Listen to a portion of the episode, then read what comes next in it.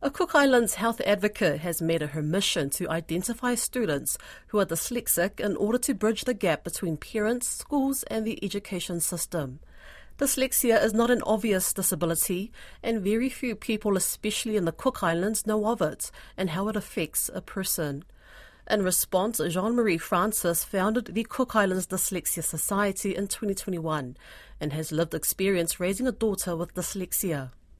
The Society receives funding from the Australian High Commission and UNESCO for the one to one tutoring program, which is changing lives across the Cook Islands. She's also leading assessments in Mauke, Atiu, Mangaia, and Mitiaro to empower teachers and parents on how to spot and best serve students. Results from the survey are expected by the end of the year. Alicia Foon spoke to Jean Marie Francis. So I can speak from a parent's point of view.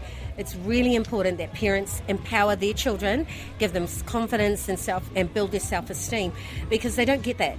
And so they're mocked most of the way through their school, um, their schooling, their education, their peers mock them, their family, and you know, and in the community, they're considered dumb and stupid, and they're absolutely not. So it's really important that we educate people on that.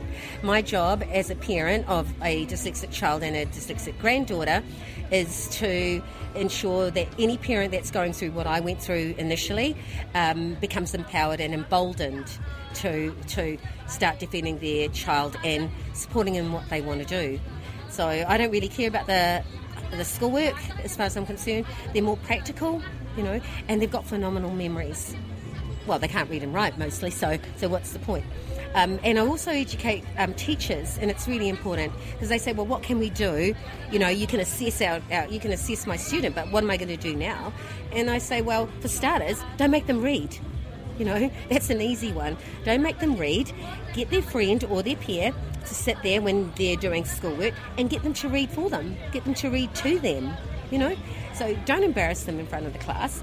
You can verbally test a child and if they if they want to attempt to have the book, you know, make sure that they just don't get teased.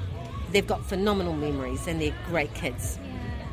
And for parents that want to spot signs, what would you tell them? Oh, they're very easy. So initially, you're, you're looking at the fact that they don't want to read. For starters, they won't like to read. They make uh, they make lots of excuses. They won't write they'll come home with some homework maybe, and, and you know, and you don't actually know. So those are very obvious signs that they that they don't like to pick up a pen. But they may have trouble actually holding a pen um, when they're talking. They um, they can't wrap their mouths around certain words, the obvious ones. When they start writing, their letters are backwards. Um, and if they do start reading, they're going to read their B's as D's or P's and Q's. Uh, for some dyslexics from, on the real broad spectrum, the when they're reading words or letters, they can actually fall off, or they spiral, or they dance on the page, and that, that's a that's that's quite a broad one. But in general, most dyslexic children mix their letters up, and when they're reading or when they're trying to write, like clock, it would be spelled C L O C H, or said would be S E D, that sort of thing. And then if they're reading um, dog, you know, if it's supposed to be dog, they may they may read it as God. You know, they've just mixed them up a little bit.